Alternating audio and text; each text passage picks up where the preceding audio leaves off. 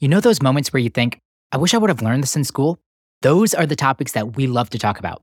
Join me each week as I interview experts sharing their strategies for solving problems that us young adults will face throughout our 20s and 30s. So, what are you waiting for? If you want new episodes about adulting advice every Monday, hit that follow button.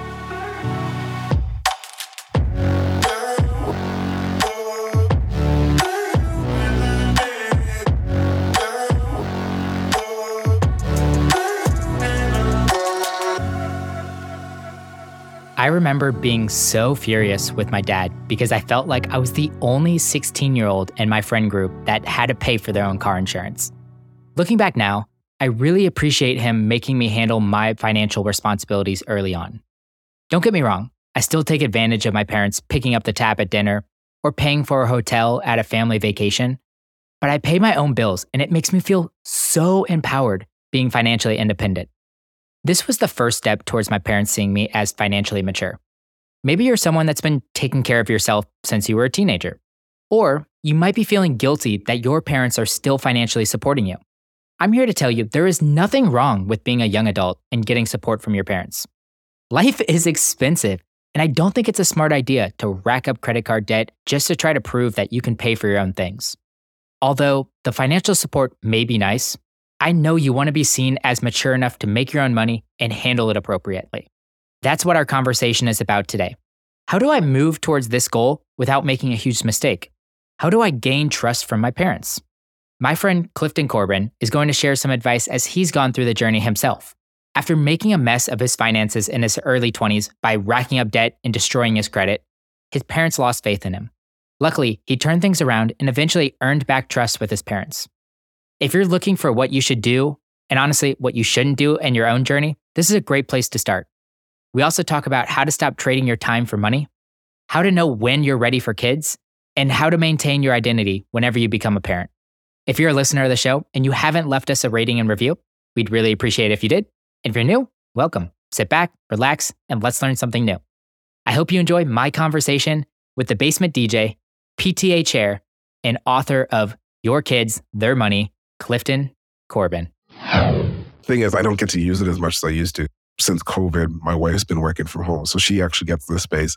Really? I have to now share. Yeah, so I kind of I only rent this space when she's not using it. She happens to be out of the out of the city right now, receiving an award for some work that she did. So I've got access to it. So I get to come down here. But still one of my favorite spaces. You guys got to be a power couple, aren't you? Well, you know what? They say it all the time. One of the best moves you can make is finding a partner that supports you and actually makes it work. One of the most expensive things you could ever do is split up with your partner, whether that's with a partner that you're married to or not. I've seen how having the right partner truly helps build you up and lift you up. My first real job, my first career when I started working, I wouldn't have had it if it wasn't for my wife. I could say that without any hesitation. So this job, I had to do an assignment to get it. It was for a business analyst role. So you had to like do all of these different pieces. And I was looking at the assignment and I'm like, one, they're looking for free labor. They're asking me to do a project, which isn't a project. They're asking me to actually do the work. They want me to actually finish this thing. Second, the questions, like these things would have templates. Like I know the way that the business works and that there would be a certain way and format that everything should look. And I was like, I don't know what they want. I know what I'd want to say, but I don't know how they'd want to present it presented. So I, just, I was being very negative, to be honest. I was just like, I don't want to do this. Screw this. Forget this. I don't want to do this. And my wife now, my girlfriend then, looked at me. She's like, You're going to do it. I was like, Nope, not doing it. She's like, No, you're doing it. And I was like, Fine. Totally petulant child. Like, fine, I'll do it. And I left it to the last minute. So I did like the all nighter thing, which again, I was like in my late 20s at that time. So I did the all nighter thing, got the job. While I was working in the job, I actually found so I did do the project, and the project was a project they had already had done. And I looked at the pieces, the templates that they got that they had done for this, and mine mirrored theirs like almost identical. Mm. Like the words, not saying that they took mine and used it. It was just I nailed it. I had it almost exactly like the way they wanted it, which is probably why I got the role. But I wouldn't have done it. I really, I was so against doing it for whatever reason. I just felt like I don't want to do this. I'm not going to do it. But she pushed me. She, and that's that's kind of how it's been. It's always been us supporting each other. I know we'll get into me being a stay at home dad, but part of the benefit of me being a stay at home dad was there was roles that she wanted to take that were outside of the city. If I was working and she was working, it just wasn't feasible. There was just too much challenge there with childcare and all the rest. So I was able to do it. We were able to take those roles, and those were promotions for her. Those were stepping stones for her. Those were chances for her to move up in her career. And all that was possible because I was able to hold things down at home. Not saying that, you know, if I wasn't a, a stay at home dad, I wouldn't be trying to hold things down and support her. It just gave us even that much more flexibility for her to take something on that required her to do quite a bit more commuting. So much can be said for finding that partnership. And I'm not just talking about financially, I'm talking about emotionally. I'm talking about that feeling of connection, that feeling of support, that feeling of as a couple. I like how you called us a power couple. I would never use that term myself, but just that feeling of as a team, we can do more together than we could have ever done separately. So, Definitely. Yeah. I think that, you know, one plus one equals three concept with couples like that, you know, the best ones are they make each other better in different ways. Just like your wife pushed you, my girlfriend does the exact same thing. She challenges me, she pushes me, she supports me. She has a different skill set than I do. Yep. And hopefully, I'm the exact same way to her as well. So, yep. Clifton Corbin, I've been waiting for this conversation for a while. You and I met two months ago at FinCon and just really hit it off. And I've been wanting to cover a lot of the conversation that I think we're going to have today, particularly am I ready for kids? You know, I'm excited from a, a stay at home dad perspective, what your thoughts are on that and flushing some of that out here. But let's start in a really obvious spot and work chronological as well. You defined yourself growing up as a money curious kid. You asked a lot of questions. You learned a lot, especially in the earning and savings realm. And I love that you did all these traditional things, like you had a lemonade stand, mm-hmm. you had a, a, newspaper route. But one of my favorites is this wholesale oil business. Oh man, that can, was my favorite too. Can you expand on that? What? how did you get into like wholesaling oil and paint a picture of that? Sure. So, like I said, money curious and earning is always something that I was just, I just wanted more money. Like I was just so curious about it. I remember I was, was young and I was like, the two jobs I want to have, the two businesses I wanted to have was bank and insurance company. Because both of those companies, people just give you money. You have to provide some services, but you just get money. But, anyways, the wholesaling oil. So, my dad at one point left teaching and went and opened up a, a, mechanic shop. And then he, you know, he was doing oil changes. And at one point, he and I had a conversation, and he basically said, How would you feel about buying the oil for these oil changes? And it was his idea. I wish I could have said it was my idea, but it was his idea. He's like, did you give an age to that? What what oh, age gosh. were you? I'm guessing I was probably about 11 or 12. Wow. I'd have to go back and look, but I it was preteen for sure. I wasn't a teenager at the time. Good for him for presenting that oh, yeah. opportunity that yeah, early yeah. on. Yeah. So he, like he already, like this was his business that he was running. And at one point he even said like my business was more profitable than his at times. But he basically said, here, give me some of the money that you've made from all of your different ventures, because I had quite a few, as you mentioned, and buy a case of oil.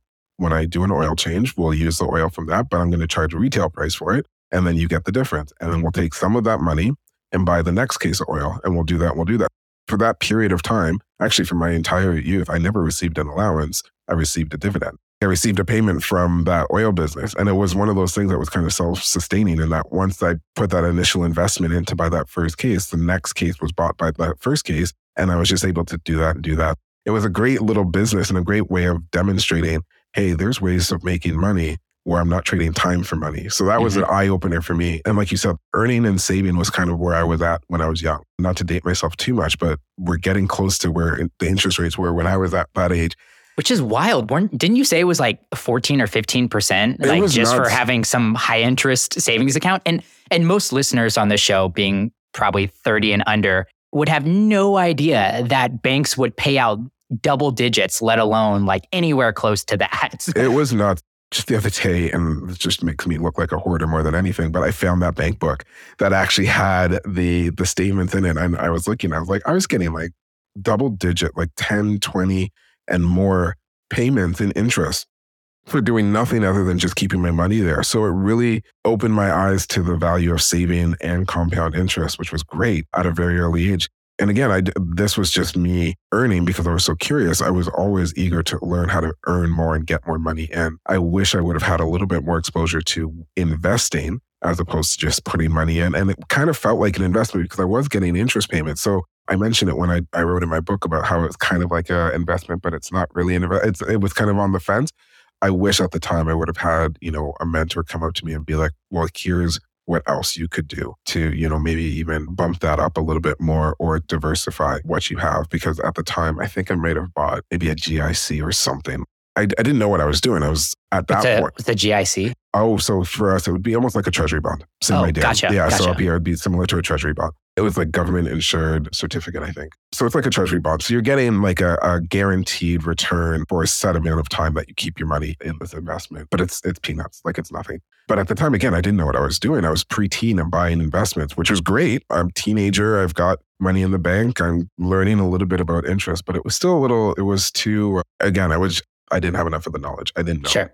Yeah. It sounds like actually your parents set you up really well. And of course, I mean, this is the whole premise of your book too. You're going to have blind spots and it's going to be hard to teach everything, especially around the concepts of money. I mean, of course, earning and savings, but then you mentioned investing and also debt. And we're going to get into that story here in, in a minute as well. But there are some even more macro concepts that are hard to teach, like risk. Like that Yes. is just where do you even start with something like that? But I do believe that your parents set you up pretty well looking back at, at some of it. And if you're probably bell curving it, you're definitely on the, the plus side of Oh, for sure. financial literacy with parents. And that's actually really cool seeing where your parents came from. You know, you're a first generation Canadian. They were immigrants that came to Canada. I think your dad, he started out as a mechanic and now he's a teacher or was a teacher. Right. What a wild guy. He's like 70 something and he's getting his PhD right now. Very cool. And then your mother worked for a nonprofit in That's a right. soup kitchen. Yeah. You talk, of course, a lot about your dad. And honestly, you mentioned just briefly, maybe a couple sentences in your books about this like story with him and how he actually decided to come to Canada. And like there was like an immigration form, got extra copy or something. Does he give a more elaborate version of that story whenever he tells you this story? So this is a story he told me just recently. I don't even think I had the full details. So yeah, so my my my dad was a skilled laborer, moved here using those skills to to kind of immigrate to Canada. My mom came, they both went to university. My dad became he's always been an academic. He used skilled labor to kind of find his footing and get into the workforce. My mom worked as a, an executive director at a soup kitchen slash shelter. So very service oriented, both of them. But yeah, my dad's story with regards to immigrating, yeah, he, and again, the story is, it's still new to me in that it wasn't really a thing that he had planned to do, but there just happened to be other people in his circle who were immigrating and that one person had like an extra form and he's like, do you want this? And he was like, okay. So he just kind of filled it out and saw what happened. But it was never the intent, I think, because again, he, both of them, both my mom and my dad, they both saw the value of leaving and building a, a home and a family outside of a small nation just because of the opportunities that would be there for mostly for the family, but also for them. But I don't know at that age, he would have been fairly young. This would have been back in the 60s. You know, the opportunities were were there, but I don't know. Again, as a young adult, and I'm speaking to a bunch of young adults in your audience, I can't even fathom that being like, I want to leave everything that I know, all of my network, all of the supports that I have, and go figure this out somewhere else. We talked a moment ago about risk and how do you teach risk? Well, when I look at that, I'm like, it's so interesting because from an investment perspective, my dad was very risk adverse. But from a life perspective, like I can't think of a bigger risk than like uprooting your entire life to go to a foreign land where you have no supports and then just seeing how it all works out. And you hear these stories, you hear these immigrant stories all the time. And I'm like, yeah, that's that's phenomenal. But it also highlights how risk is different, right?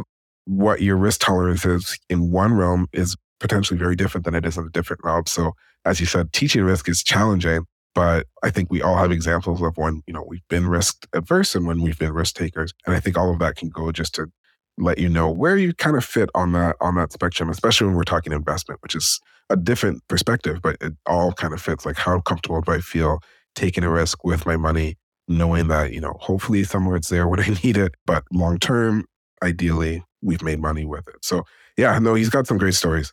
Yeah, it, it seems like risk around money is in this separate category kind of all together. Like I have very risk open friends that, you know, do a lot of action sports or whatnot, but they are very uncomfortable in the money space and very risk averse for that particular reason. And maybe it's just lack of knowledge. I'm not entirely sure. I think there's a few things there. So one, yes, the knowledge, the understanding what it means to, you know, invest or what have you. Like you need to have a, a good sense of what that means and how you can mitigate some of that risk. I think the other part is just there's a concept of your money script. What are the things that you tell yourself with regards to money? So I'll use myself as an example. So my parents immigrated to a new world to earn money, they were successful. So the money script I have is that taking a little bit of risk can benefit you. I've seen it. It's been demonstrated for me. So the script I have running in the back of my head is very much of a growth mindset. If I take these risks, it will pay off for me. And maybe that's kind of why I was more comfortable, you know, leaving work and becoming a stay at home dad. And again, as a youth, I always had these opportunities of making money and it was always successful for the most part. My early forays into making money have always kind of worked out for me. I didn't have a situation where I tried to start something and it was a massive failure and I was indebted because of it. So I've got all these data points showing me that taking these, whether they be big or small risks, whatever you want to call it, all these data points showing me that it's worthwhile. But flip that and have a different scenario, have someone else who had a very different upbringing. Maybe they struggled a little bit more. Maybe their family didn't have as much. Maybe they didn't know where their next meal was coming from it's going to be a lot harder for them to say, I'm going to take some of this money that I've worked so hard for and invest it. And that's kind of where my dad was. I think both my parents were with regards to investing money in that they came from little. So then to take what they've already earned and then risk it, they weren't keen on that. Now, they did do a lot of real estate investing because there's a tangible asset there and they could see it, they own it, they have it, they could take advantage of it. So, what you tell yourself and how you frame everything has a lot to do with where you will be on that risk spectrum. Crazy, some of the scripts that get passed down and how that can affect your child. And that, that's kind of something that really terrifies me, I think, about parenting. But at the same time, is kind of exciting as well, too, because you got the other side, the inverse side to that, and all the things that you taught and how you help them really get a good launching path into life or into adulthood. But of course, we talked about a little bit. Your parents were great in some areas around financial literacy, earning, savings, etc., but they weren't good in some other areas. And one of those areas is debt and the conversation around debt and really understanding debt. And there is no better story to illustrate kind of the crash and burn of that than your college days and, and the, the credit card issues. Do you want to expand on this story a little bit, kind of walk us through what happened and, and some of the learning lessons from it? Sure. And I love how you use the term crash and burn because that was very much my experience. so, yeah, I got off, I went off to university thinking, you know, I know how to make money. I'm good. I'm going to get this degree and I'll be good to go you know, the first couple of days you see those credit card stands on the on campus, you're like, well, as a young adult, that's the next step, right? I need a credit card. This is the thing that adults use. I got my credit card. I said to myself, it's for emergencies. But very quickly, I stopped using it for emergencies. What once thought was an emergency turned into everything is an emergency because I want it right now. So I used my credit card very poorly. I used it for consumables, buying that new album that just dropped, going out for a couple of drinks with my friends. And I did that quite a bit. So I, I wasn't using my credit card responsibly. And then I also wasn't paying my credit card. You know, you can pay a credit card, you could use the, the minimum payment, which is what I would do. But that just means the amount that you owe is just growing and growing and growing exponentially. Like that's the compounding of interest in effect right there. So my credit card bills were getting bigger and bigger. And instead of being, you know, responsible and mature and saying, okay, I've got to deal with this, I did the exact opposite. And I said, well, I'm just not going to open those envelopes. I'm just going to pretend they don't exist. And I'm just going to get another credit card because if I get another credit card, then I've got more money to use and I got more money to spend. And again, when I say I was using my credit card poorly, like I was having a conversation with with some students recently, and I was talking about how, like, I remember taking the cash advances from one credit card to pay the bill of another credit card. And I wasn't even paying the full bill, I was just paying the minimum. So my balance on my one bill is growing. The balance on the second bill is growing. I'm paying additional fees and my interest is accumulating even faster because I'm doing a cash advance. So, unlike when you purchase something on a credit card, if you do a cash advance, the interest payment happens the moment you take the cash out of your ATM, as opposed to waiting until the end of the month when your bill hits. So, the interest is accruing even faster. When you say crash and burn, like I said, it was it was terrible. Like the bills just it spiraled, went to collections. And I think that's when things got bad. Surprisingly, it wasn't when I had access to the credit card. It's when the card went to collections. So at this point, I'm outside, I'm out of university. I graduated. Hooray. I'm now trying to find a job. I get a job. This is shortly after the tech bubble burst. So it's not the best job. I end up doing like call in tech support for computer tech support because it's kind of just a fallback skill that I have.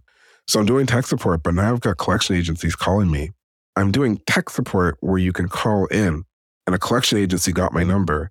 I can't avoid a phone call if I'm doing help desk work, tech support. So I'm getting calls from a collection agent while I'm working, telling them that I'm trying to work to pay off this bill, but you're calling me is jeopardizing my, my work. totally illegal. You can't do this, but they did it anyways. They started threatening they're going to tell my employer I'm a deadbeat. They're going to start calling everyone I know and tell them what's happening. They're threatening me on the phone while I'm at work trying to pay off my bills. Dark days, like just so depressed, so much anxiety, just trying to get my head right, just try to do the thing. Some point in there, this is right around the time I graduated. I was like, okay, well, I can't keep going down this path. I recognized that I had to fix this hole that I had dug for myself. So I got the job with the intent of fixing it, of paying off my debt. But it wasn't so much that it wasn't easy, it was just a dark place it was not a place I would want anyone ever to be in where you feel like, you know, I went off to school to have this experience to hopefully put myself in a better position once I was done university to get a good job, to, you know, have a career, to make money and maybe start a family.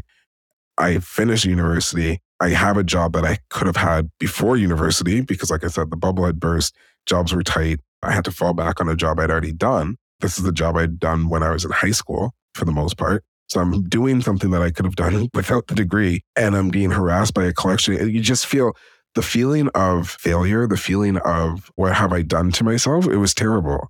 But I did work myself out of it. So I did pay off one credit card bill. Even I did that poorly in that I paid off the first credit card bill, but while I was doing it, I wasn't saving. I just put everything I had to that credit card bill.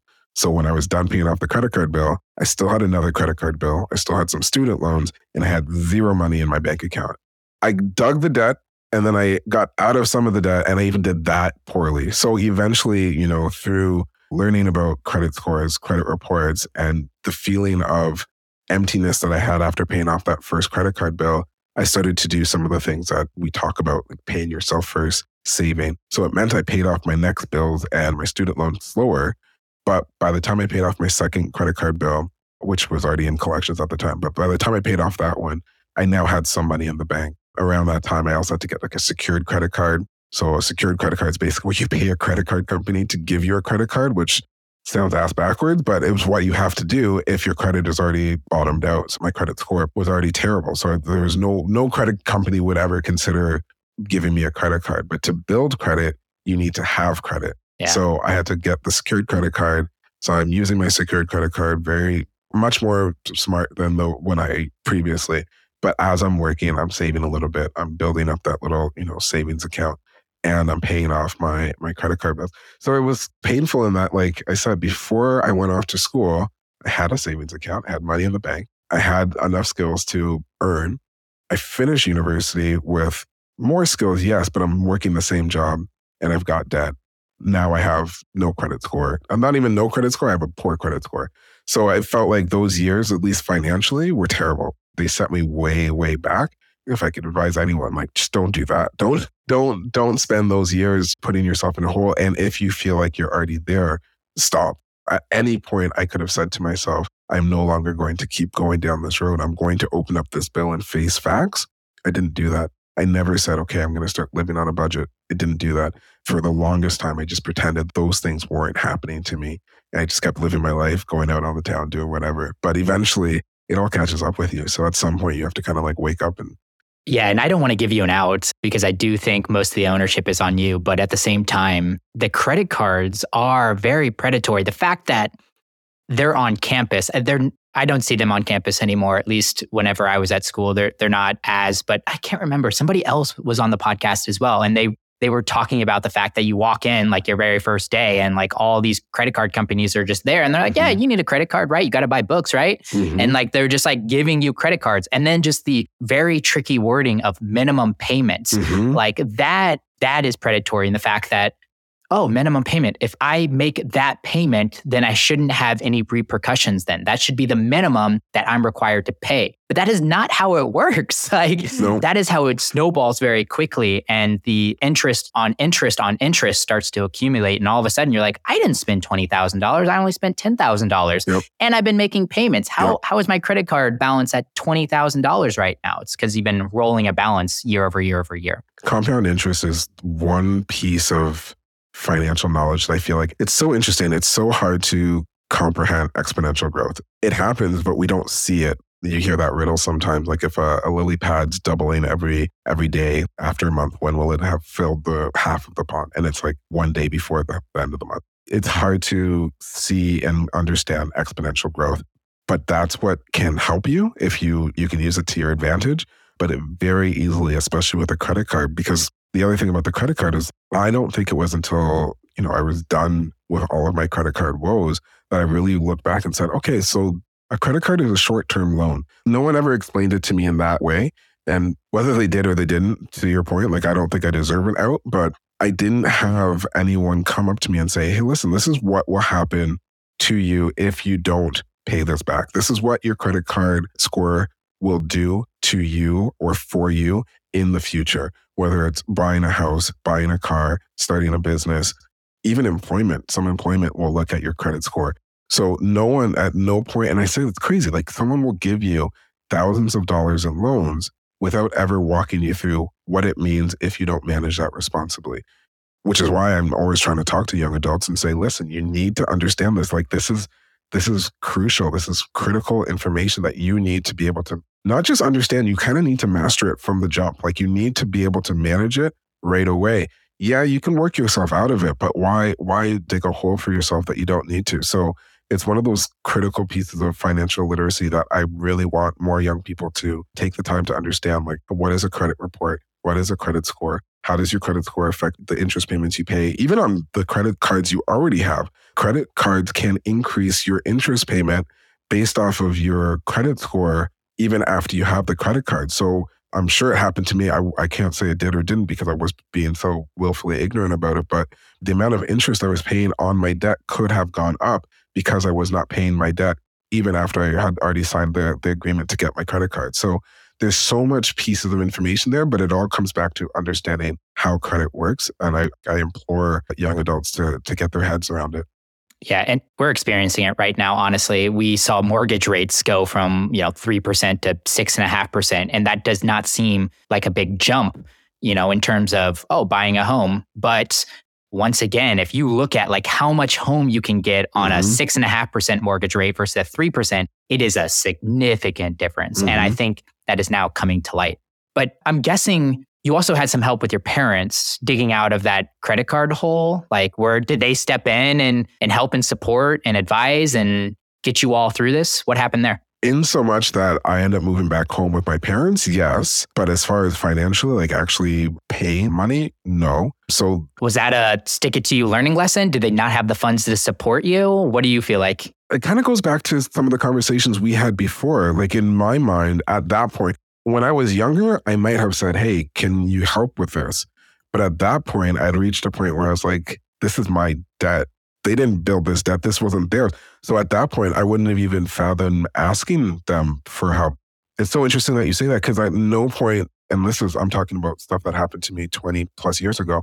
At no point in that whole time did I ever have the thought that you just asked me. At no point would I have ever considered asking my parents to help pay for the debt. And maybe that might have made sense in that it would have helped me get out of it sooner. And then I could have just paid them back and then saved a lot of money. And maybe that would have made sense. Maybe consolidating in that way would have been the financially responsible thing to do. But in my head, it was mine to deal with.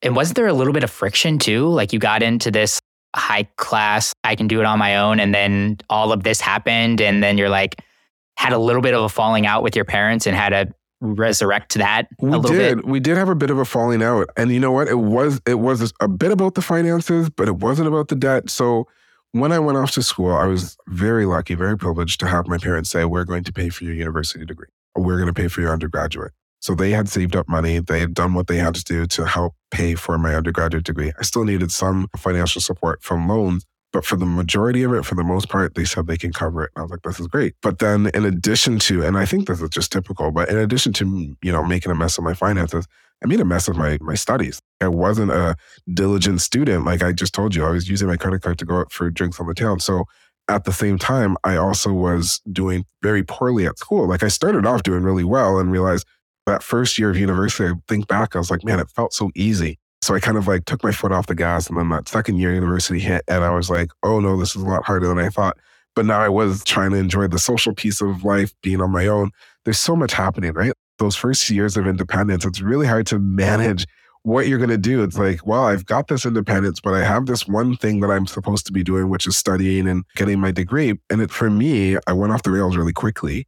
So what my parents said they were going to do, which was support me to, to finish my degree, they said they weren't going to do it because I wasn't fulfilling my end of the bargain, which was actually focusing on school. So they pulled back their financial support. And when they did it, we had just come back from a trip together. They dropped me off at school and they said, Oh, just so you know, you're kind of on your own now. And I was like, What do you mean? And they're like, Yeah, well, you're not really focused on school. You're not doing well in school. We told you we'd pay for your degree, but you're not really doing it. So you're on your own. So I was pissed. I remember just being like, Well, you couldn't have told me that before the trip when I just went with you and spent all of my, you know, my surplus capital. Like I have no money right now. Like I remember being like very, very upset with them. In hindsight, I realized that was ridiculous. They did the exact right thing. but at the time, I was just like, what is happening? Why is everything not going my way? Like I'm, I'm messing up in school. I've got all this debt. My parents have cut me off. It all felt like it was going, it was going to shit. I hope I'm allowed to use a few. Oh yeah,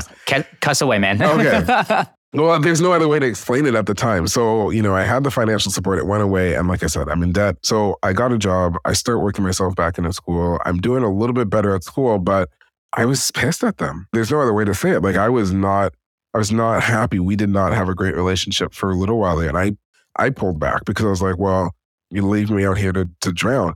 Again, in hindsight, I realized like they did the exact right thing. Any financial support they were giving me was just more rope to hang myself. It was not helping me. It wasn't giving me, I had the independence, but I didn't have the maturity to manage it. Again, in hindsight, I could see that very clearly. In the moment, I'm just like, this stinks. This sucks. You know what? Where my boys at? I'm going to get a drink. Like mm-hmm. this is this is the this is the move I made when that happened to me. So eventually, shortly thereafter, I kind of realized, okay, well, what is it that I want? I had that moment of clarity, if you will, but I asked myself, what do I want? I'm here. I'm in this other city. I've got friends. I've got debt. What is it that I want? And I realized, you know what? I want the degree I came here to get because I'm I'm also a very driven person. Like it doesn't sound like this from this conversation. It sounds very much like I'm a fly by night, head in the clouds kind of person, but I'm actually a very, very driven person. Like when I know what I want, I go and get it. So I had that conversation with myself. I was like, what do I want? I was like, I want this degree. What do I want? I want to not be in all of this debt. What do I want? I want to have a relationship with my family.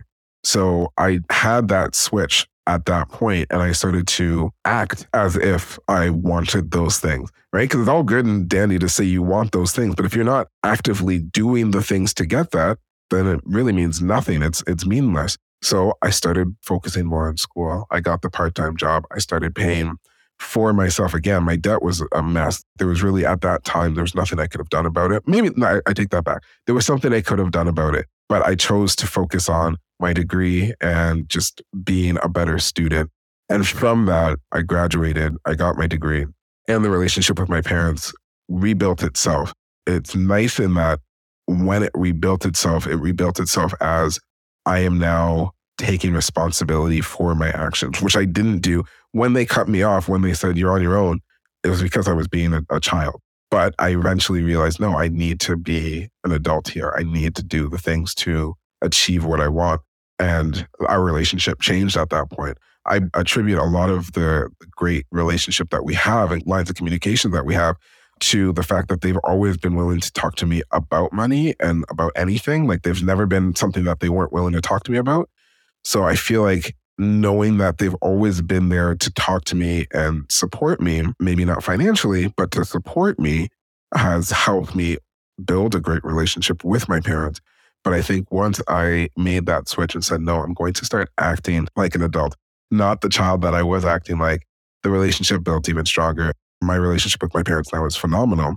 I, we were chatting earlier, that relationship changes as they get older, and you now need to help support them a little bit.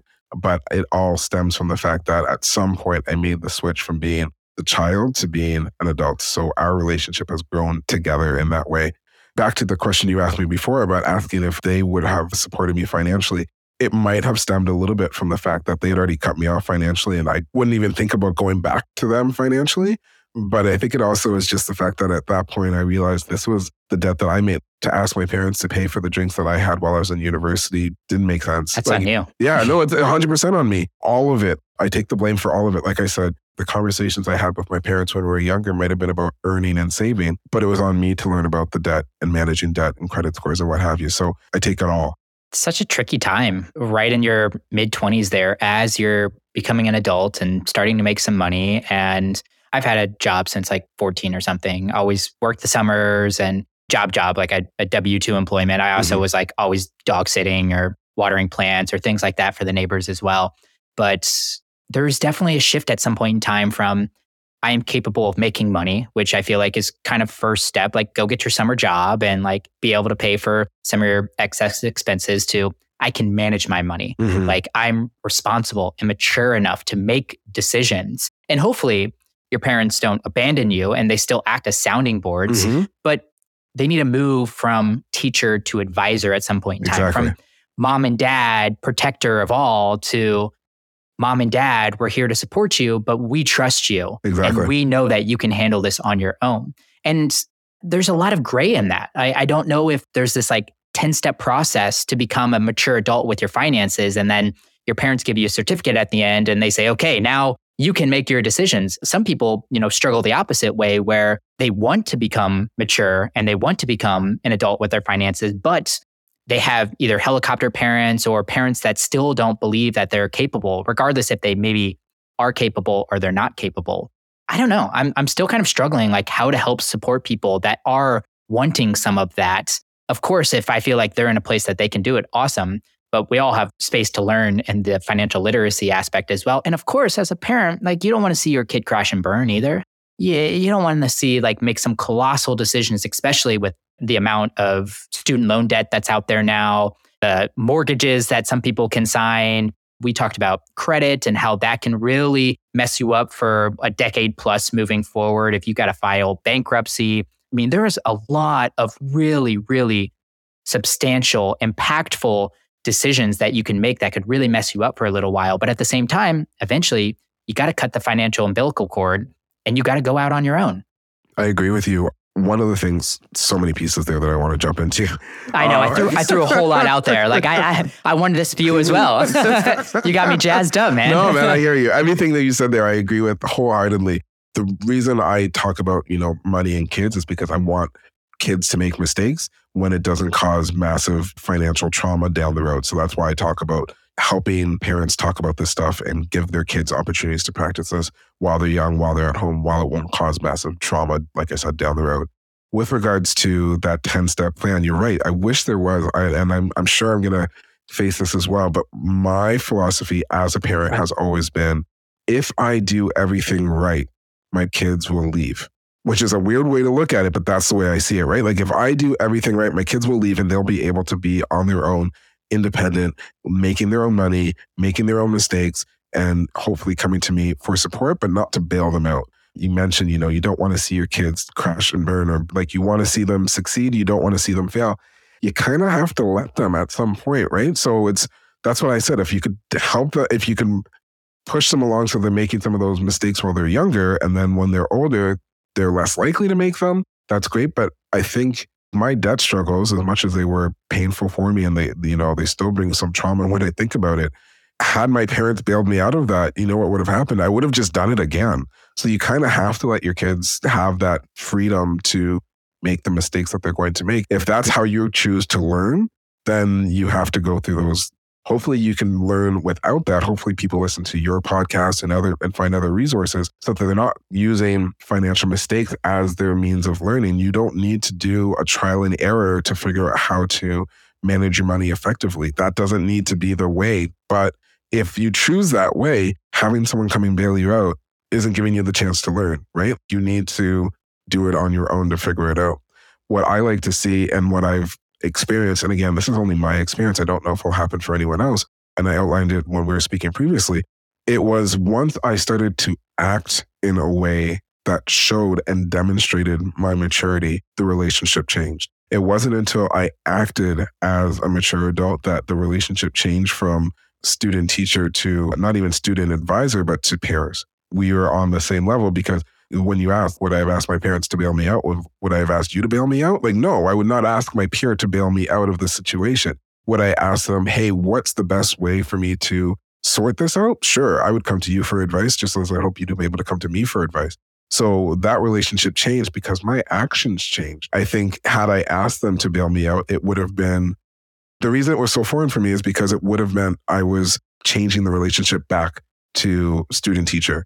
And I didn't, I didn't want to go back that way. And I think by showing that, no, this is mine and mine to deal with, I showed, no, we're at a different place in our relationship. And I think it's so critical. I've seen it with other families where that doesn't happen and it causes problems, especially down the road, especially when you start talking about, and I know we're getting further in, into the future, but when we start talking about estate planning with our parents, that was something that was, I remember, and again, I've said I've got a great relationship with my parents. And at one point, within the last few years, I, I went to my parents and I was like, where's your will? I, I just asked them, I was like, where's your will? I'm like, well, we don't have one. I was like, okay. No, it wasn't even so much that they didn't have one. They had a will, but it had my one grandmother who's since passed in it. And my sister and I, who are my parents' only children, were not born.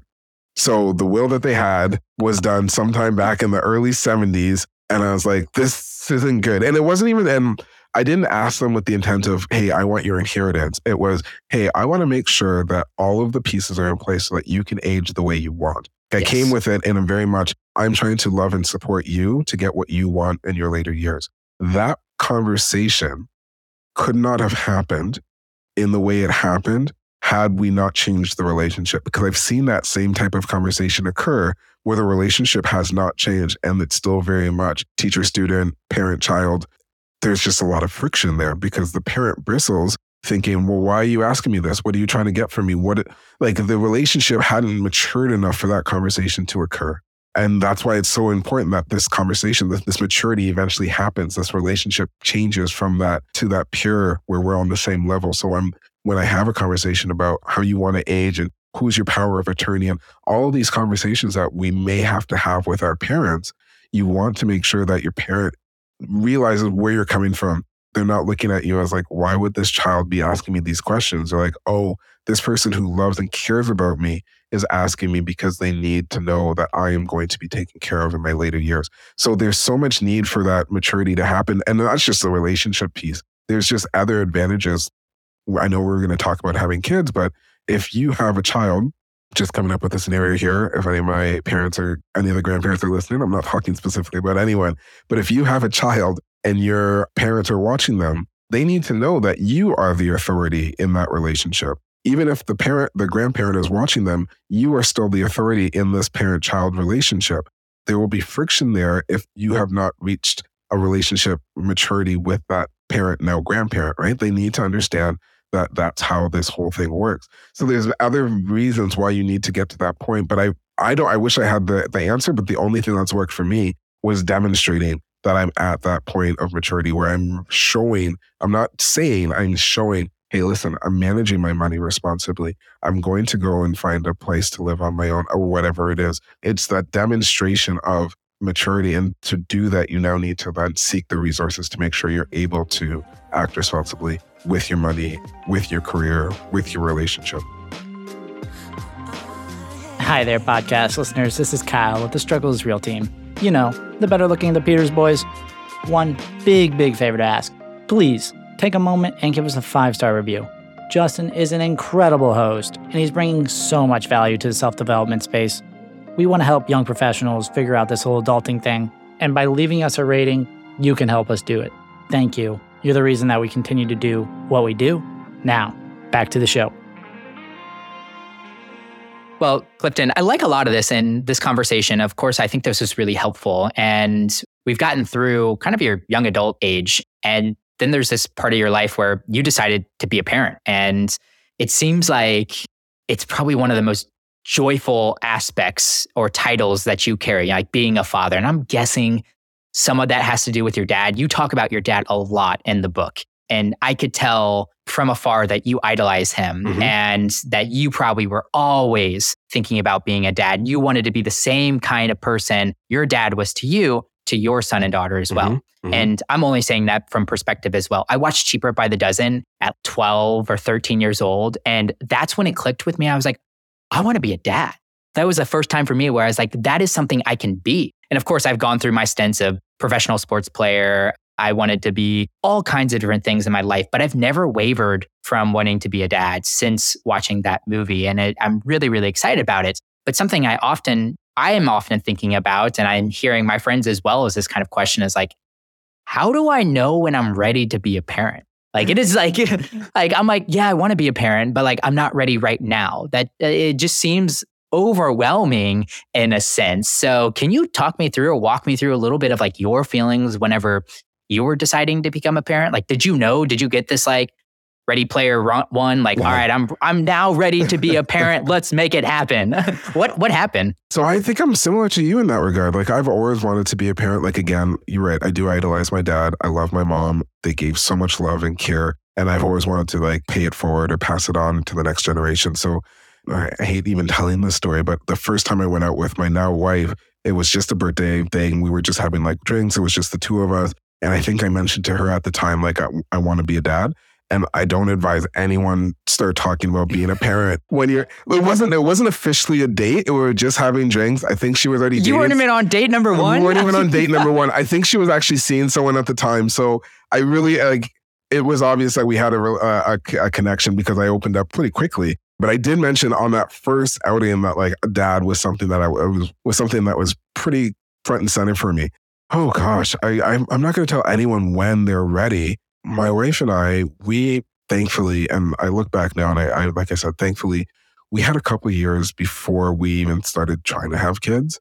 And I won't lie, those years anchor us now that we have kids. Like we can look back on those years and be like, thank goodness. Like as much as I love my kids and I love my kids, it's hard. I won't pretend that it's not. It's a lot of work. I was saying the other day, like I can't I can't believe how much of my mental space goes into trying to figure out what's going on in their mental space. Like it's just you see the the multi-billionaires and you're like, there's a reason they don't have kids. It's because they just focused on them and they you can't like your mindset changes. And I think it changes for the better and that you're now focused on other people. I think part of the reason why I focus so much on not just my kids, but on kids in general is because I'm a parent. I have relationships with my friends' kids and I have like the nieces and the, and the nephews. And I realize and I recognize how much good you can put into the world by supporting that next generation. So it's, you're right. It's for me, it's been from early days. I've known I wanted to have my own kids as far as when my wife and I were ready, we just kind of knew. I wish I had some more profound thing to say here. That's what everyone says, though. Just, I feel like it was like at one point we were we were happy doing our own thing and enjoying it and feeling like we, you know, we were on top of the world. Like we had two incomes, we were living downtown, we had all of the advantages of you know young professionals, and then at one point we're like, do you want to do the next thing? Do you want to try something different? I think we just hit a point where we're just ready to give more of ourselves to something else. So that's, there was no light bulb. I know, you know, my wife and I, we joke, we make all of our big life decisions while we're in the ocean. And I remember we were in the ocean talking about, so when we get back from this trip, I think we're in Okinawa, Japan. And we're like, when we get back, I think it's time. And we're like, yeah, I think it's time. So wow. we just knew. But the one thing that I, I think really helps us now, and I think it really helped us then, is that we had multiple years as a married couple, we were together before we were married, but we had multiple years while we were married after we'd made that commitment to each other where we were together. It was just us. There was no other entity in that space because now, and we talk about it often, like now we're competing for attention for each other. Like we're a moment of uninterrupted conversation happens when the kids are in bed or if we're lucky enough to get out together, maybe for a walk or something. There's so much competing time for our attention but we built the relationship and we have that to fall back on. That said, we also recognize, and we've seen this many times, that once kids come into the picture, now you've got, you know, so many different communication lines that you're working on. There's different responsibilities. You can very much feel like ships passing in the night. And I get that. It happens. But it's really important. And I, I have to attribute this again to my wife. She's she's the better of the two of us for sure.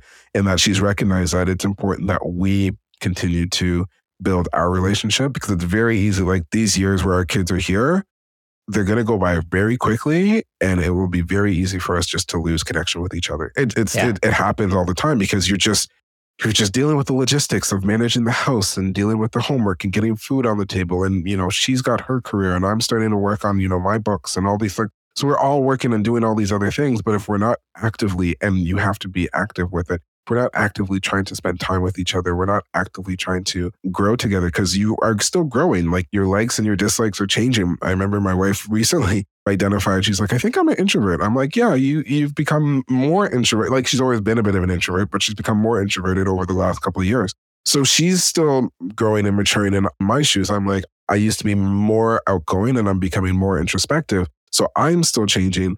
But when we met, I was the very outgoing, you know, social person. And she was, you know, also very outgoing and social. So if the two of us met now, we're meeting and from a different place. But if we don't spend the time to reconnect and talk to each other and talk about how, you know, we now feel like we have different needs. Like I now more so than ever, and it's probably a lot related to the pandemic, but I now have more time where I feel like I need to be by myself, where I need like solitude prior to the pandemic, I don't think I ever would have articulated that or even thought I needed it. But let's say I don't articulate that. I don't tell my wife this is now something that I need that can cause a rift. Well, why does not want to spend time with me? Well, it's not because I need something, but she doesn't realize it's something that I need. And now we've got friction and now we're starting to drift apart. So it's important that even after the kids come, especially after the kids come, you find a way to grow together if at all possible. Yeah. I don't know if that was reassuring or if that that made me more worried. I, I mean, there's a couple different cruxes here. First, there's the financial aspect. Things are getting so expensive, yep. and young adults, not only with kids, but you see it with houses. All of the trends of home ownership have moved years and years down the road from yep. where they were 40 years ago, and and I'm guessing a lot of that has to do with finances. Yep. If my friends could afford to buy a house right now, I think a lot of them would buy a house right now. Same with kids. I think marriage and kids have also moved further back. And, you know, now they're approaching like the average age of like 30 and, you know, into 35. Once again, I think a lot of that is financial pressure, putting another kid in the home and now having to feed somebody. And also childcare expenses are just outrageous, all kinds of things. So getting over that hump, another thing is the independence. Like so many people are worried that they're going to lose their their independence both as an individual and as as a couple it sounds a little reassuring from your end that you can still carve out time as long as you're intentional with you have that. To be intentional, yes. To to do that.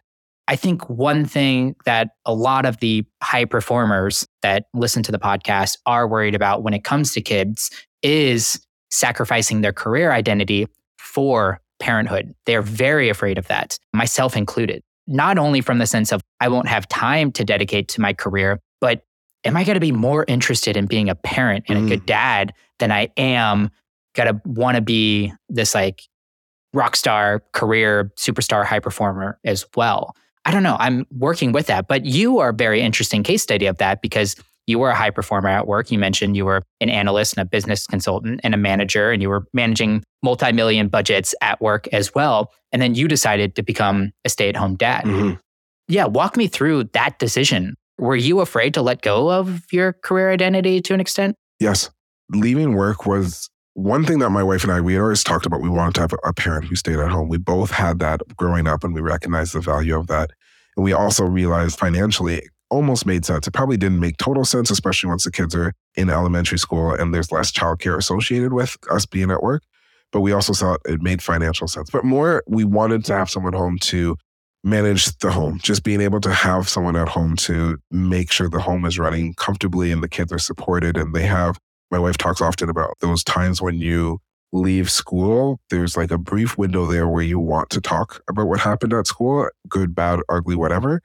But once that window closes and it's short, it's very brief. It's like five steps after you've left the school. If your parent's not there to have that conversation, or it's like three seconds after you get off the school bus. If your parent's not there to have that conversation, you bottle it up, you move on. So we wanted at least one parent to be there to support the kids when they came home from school. That was just something that we've always wanted because we had it. We felt like it was necessary. That being said, leaving work was, I was lucky in that I was able to do it in a way that I always knew I could go back if I needed to. Like I had that as like a fallback.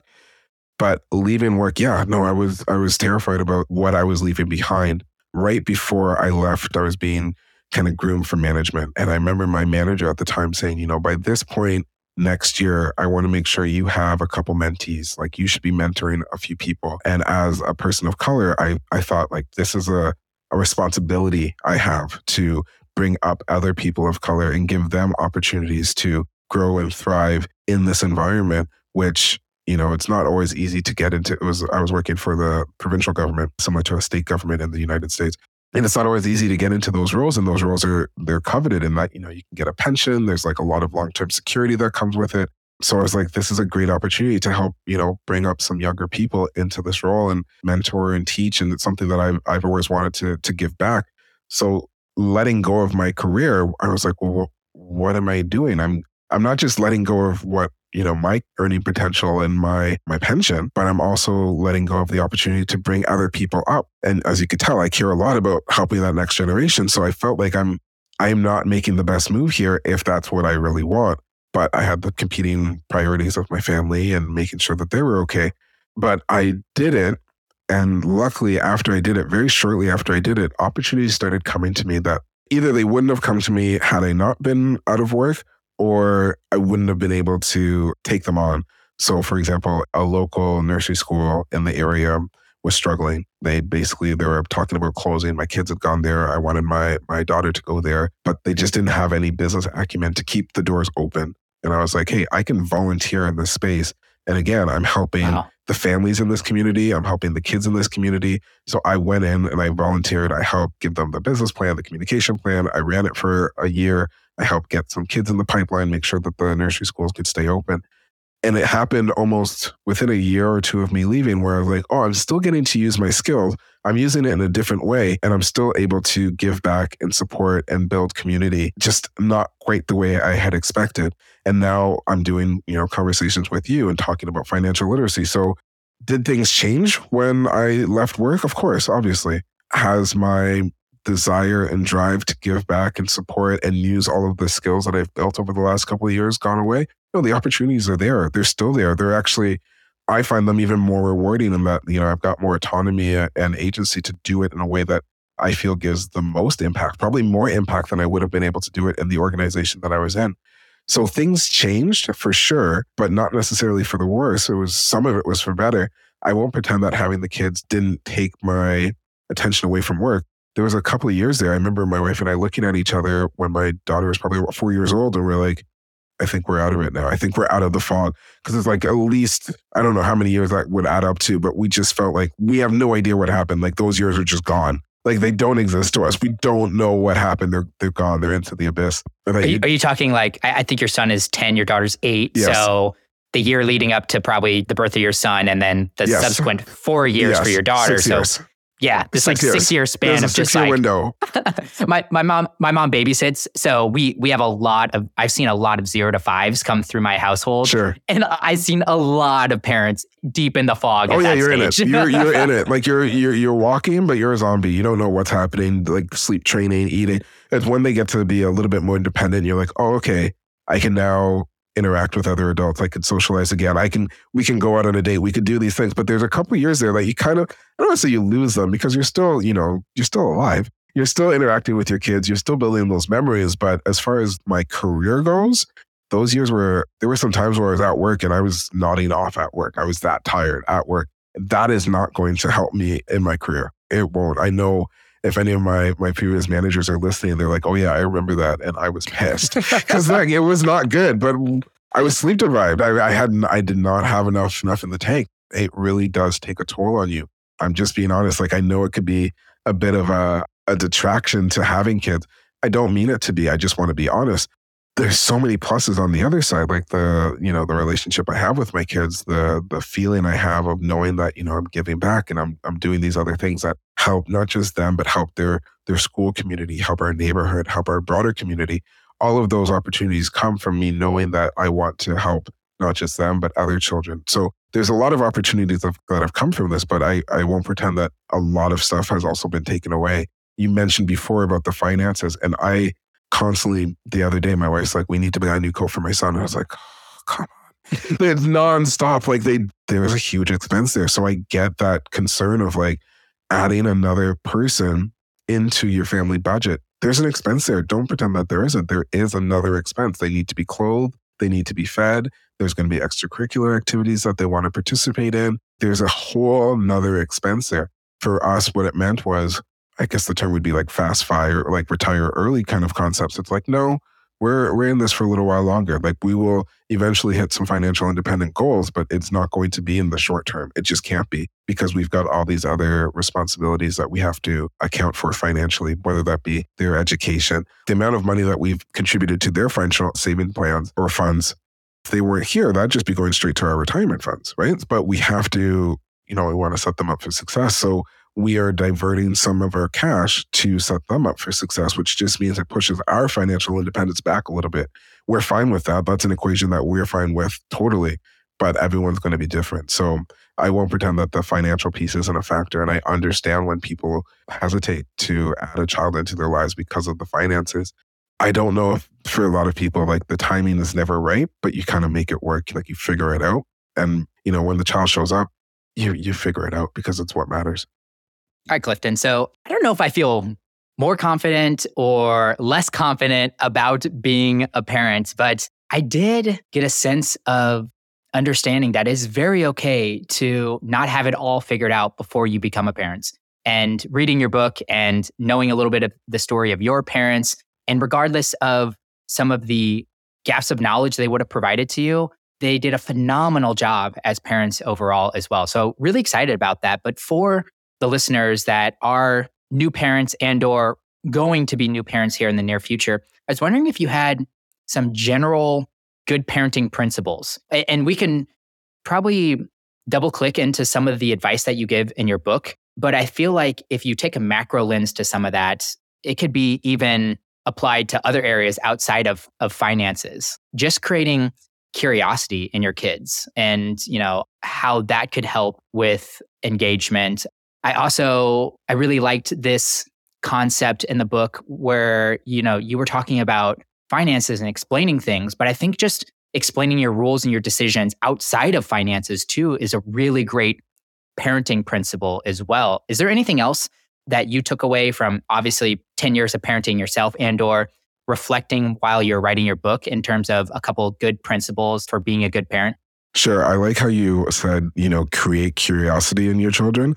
You don't need to. Kids are naturally curious. So, you know, as far as a principle goes, and I'm no perfect parent, I wouldn't want to claim to be, but one of the things I like to do is just, you know, feed that curiosity. So when they're asking me questions, I think that's one of the challenges as a parent. You know, you're so busy, you can't ask your question, you're trying to get dinner on the table, you don't have time. But my, my one of my goals is to answer their questions. It seems simple, it seems basic, but it's not necessarily easy because again, you've got competing priorities. There's lots of stuff happening. So I may not always be able to answer it in the moment. And truthfully, if you don't answer it in the moment, sometimes their their interest has waned and they move on themselves. but I try my best to answer those questions, especially when it comes to things that might be hard for us to talk about as adults. So yeah, you just want to answer their questions openly and honestly. You want to make sure that you're feeding that curiosity and using that as a means to build your relationship. I mentioned it with regards to money, but it, it goes beyond money. It's really just making sure that when your child, you know, asks you something, even if it's something you're uncomfortable talking about, you still take the time to answer it. We all have a certain level of guardedness when it comes to our money. We don't necessarily feel comfortable talking about money. Our kids will pick up on that, but they'll also pick up on the fact that we trust them enough to talk to them about it. I, mm. I talk a lot about how we want to build those open lines of communications with our children. One way to do it is to show them that you're willing to talk to them about things that might be even hard for you to talk about. Talking about money is one of them, talking about sex, talking about politics, all of these things that as adults, we sometimes put up a little bit of barriers between ourselves just to make sure that we're still able to interact socially and civilly. But with our children, they're coming at it from a much different perspective. They're just curious about how the world works.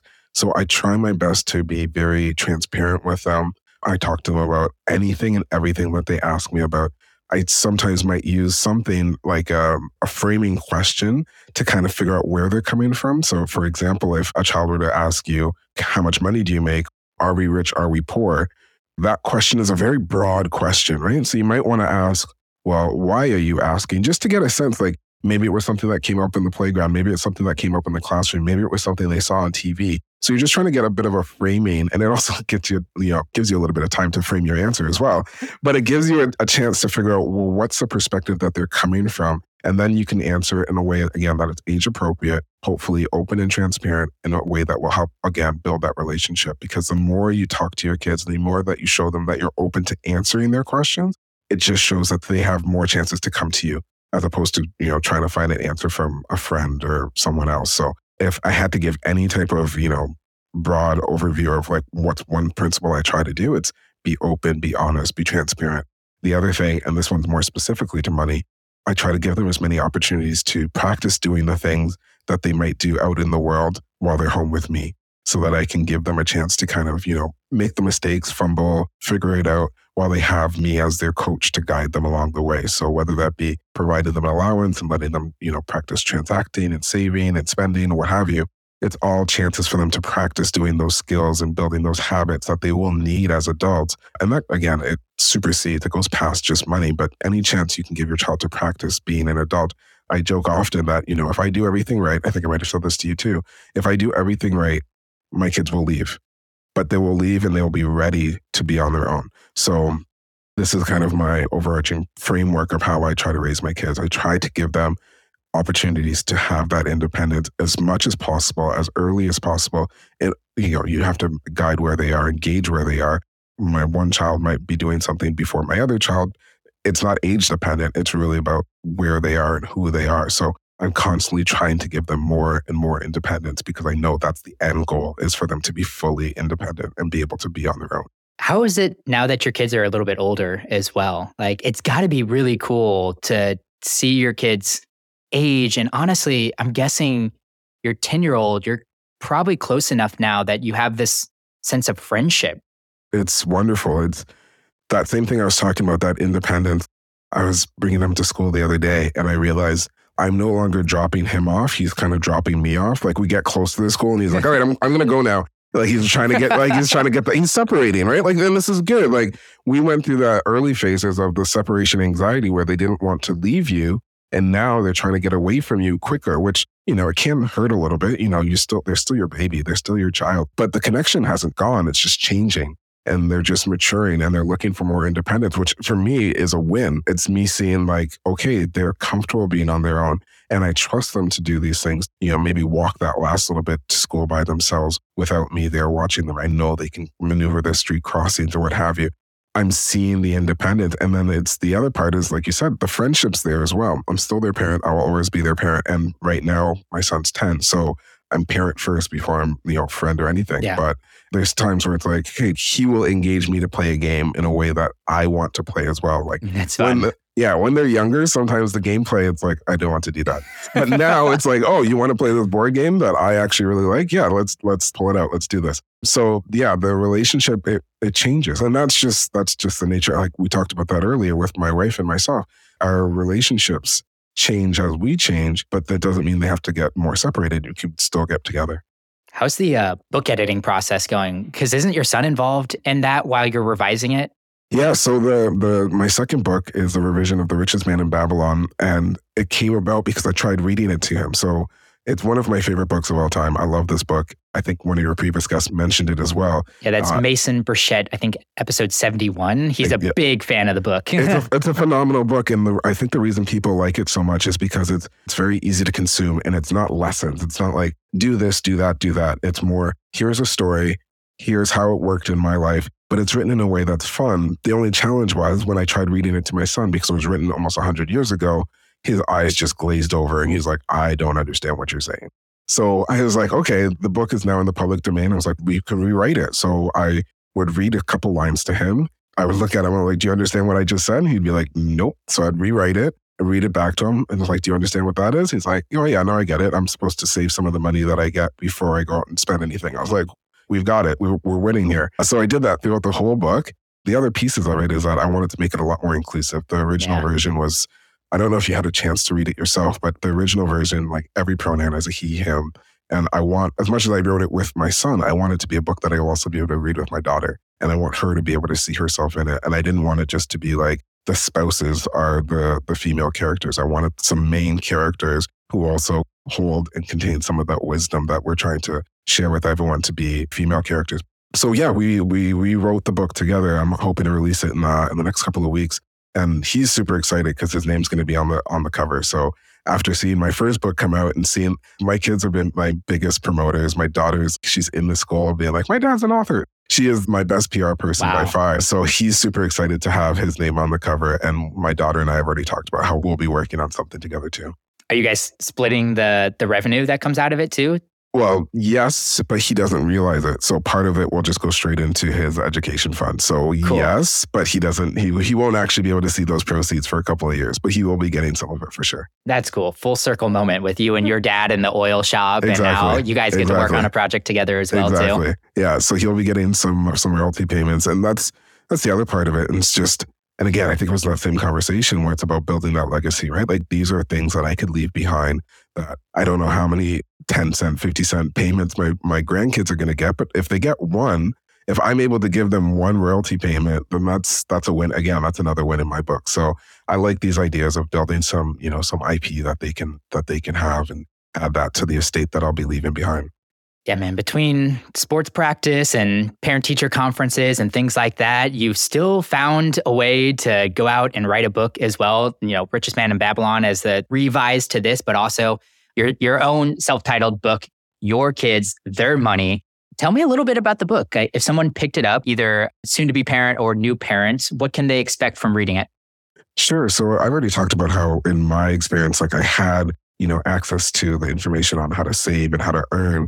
But it was those other pieces that I was missing on wealth creation, insurance, taxation, investing, all of those pieces and how you can talk to a child about that. So that's the rationale. And that was my why behind why I wrote this book was to give parents those tools, those tips, the language, how they can talk to their kids about these subjects, how they can teach these concepts to their kids. If they themselves aren't comfortable, you know, understanding or with any of these subjects, this is a way for them to also get comfortable with these subjects and then have some fun activities that they can do with their kids, whether it be, you know, games they can play or other books that they can read to their kids. So it's a it's really a guidebook to help parents teach their kids financial literacy. But as I was mentioning before with the richest man in Babylon, you know, no one really wants to read less and less and less. And so I tried to incorporate a lot of my stories into the book as well. You know, you can jump into it. It's like I said, it's a resource book. So you can jump into any section if you're like, I you know, my kids asking me about investing, I don't know what to say, or they're asking me about credit cards, or I don't know what to talk about. So you can jump into any section. It's kind of a standalone, but at the same time, if you read it from end to end,